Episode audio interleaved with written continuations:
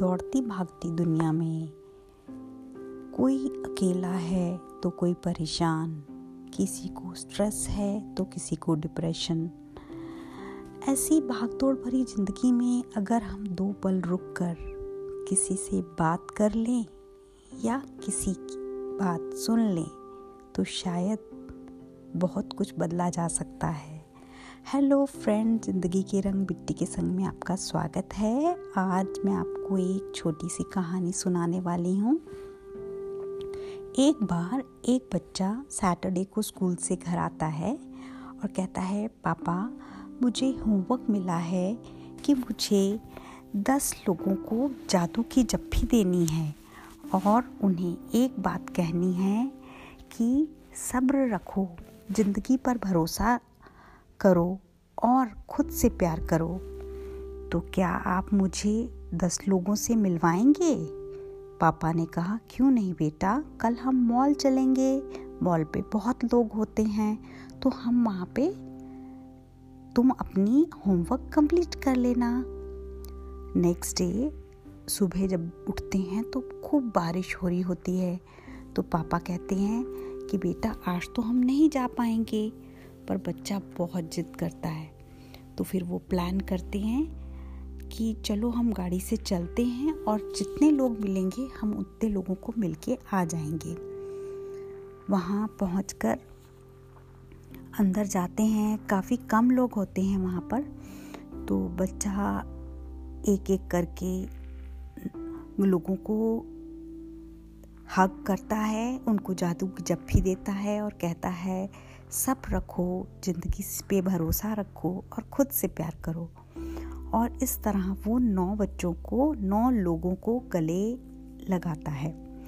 और उसके पापा कहते हैं, बेटा, चलो, बहुत तेज़ बारिश हो रही है, हम यहाँ फंस जाएँगे। कहता है, नहीं, पापा, अभी मेरा होमवर्क कंप्लीट नहीं हुआ है। लेकिन उसके पापा उन्हें गुस्सा करते हैं और कहते हैं, नहीं, हमें चलना चाहिए। वो कार में वापस जा रहे होते हैं, तभी उन्हें एक वहाँ पर खाली घर दिखाई देता है। तो वो कहता है, पापा, देखो, एक पर्सन रह गया है। क्यों ना मैं उस घर में जाके अपना होमवर्क कंप्लीट कर लूँ? पापा मुस्कुरा देते हैं और कार उस तरफ़ मोड़ लेते हैं और घर के बाहर रोक लेते हैं।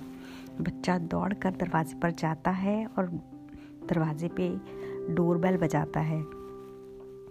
कोई नहीं आता, पर वो फिर बेल बजाता है। फिर वो तीसरी बार बजाता है तो फाइनली वो दरवाज़ा खुल जाता है। उसमें एक उदास औरत दरवाज़ा खोलती है, कहती है, बोलो, बेटा, मैं तुम्हारे लिए क्या कर सकती हूँ? बच्चा अपनी ब्रॉड सी स्माइल देता है और कहता है मैम मेरी, मैं, मेरे टीचर ने मुझे दस लोगों को मदद करने के लिए कहा था, दस लोगों को हक करने के लिए कहा था और कहा था सब्र रखें ज़िंदगी पर भरोसा रखें और ख़ुद से प्यार करें। मैं नौ लोगों को हक कर चुका हूँ। क्या मैं आपको हक कर सकता हूँ?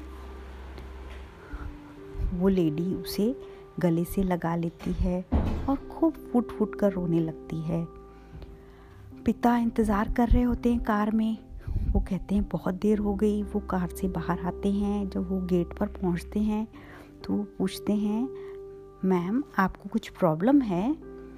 वो औरत अपने आप को शांत करती है और कहती है, आप अंदर आ सकते हैं।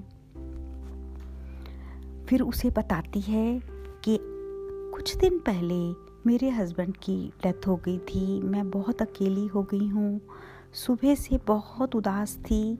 समझ नहीं पा रही थी कि ये जीवन में कैसे जीऊँगी। आज मैंने सोचा क्यों ना मैं अपने जीवन को ख़त्म ही कर लूँ? और ये सोचकर मैं अपने रस्सी और ये चेयर लेके आई और मैंने सोचा कि अब मैं अपने आप को समाप्त कर लूँगी। ये करने से पहले मैंने सोचा, क्यों ना एक बार भगवान से क्षमा मांग लूँ और बोलूँ कि मैं ये सुसाइड कर रही हूँ, मुझे क्षमा कर देना। पर तभी मुझे एक नॉक सुनाई दी और मैंने जब दरवाज़ा खोला तो ये छोटा बच्चा जो मुझे कह रहा था, सब रखो, ज़िंदगी पे भरोसा रखो और खुद से प्यार करो। जब ये तो मैसेज मुझे लगता है, मुझे ईश्वर ने, परमात्मा ने ही भेजा है। सचमुच हमें सब्र रखना चाहिए, ज़िंदगी पर भरोसा रखना चाहिए और खुद से प्यार करना चाहिए। अब मैं कभी भी ऐसा विचार अपने मन में नहीं लाऊँगी।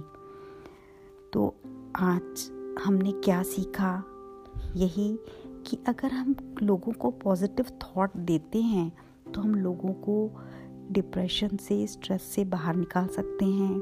अगर हम उतना भी कह दें कि हम तुम्हारे साथ खड़े हैं तो भी हम ये प्रॉब्लम सॉल्व कर सकते हैं।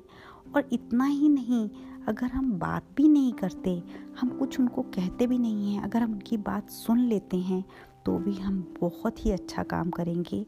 इसलिए आइए, किसी का जीवन बचाने के लिए एक अच्छा माध्यम बने, किसी की बात करें, किसी की बात सुने।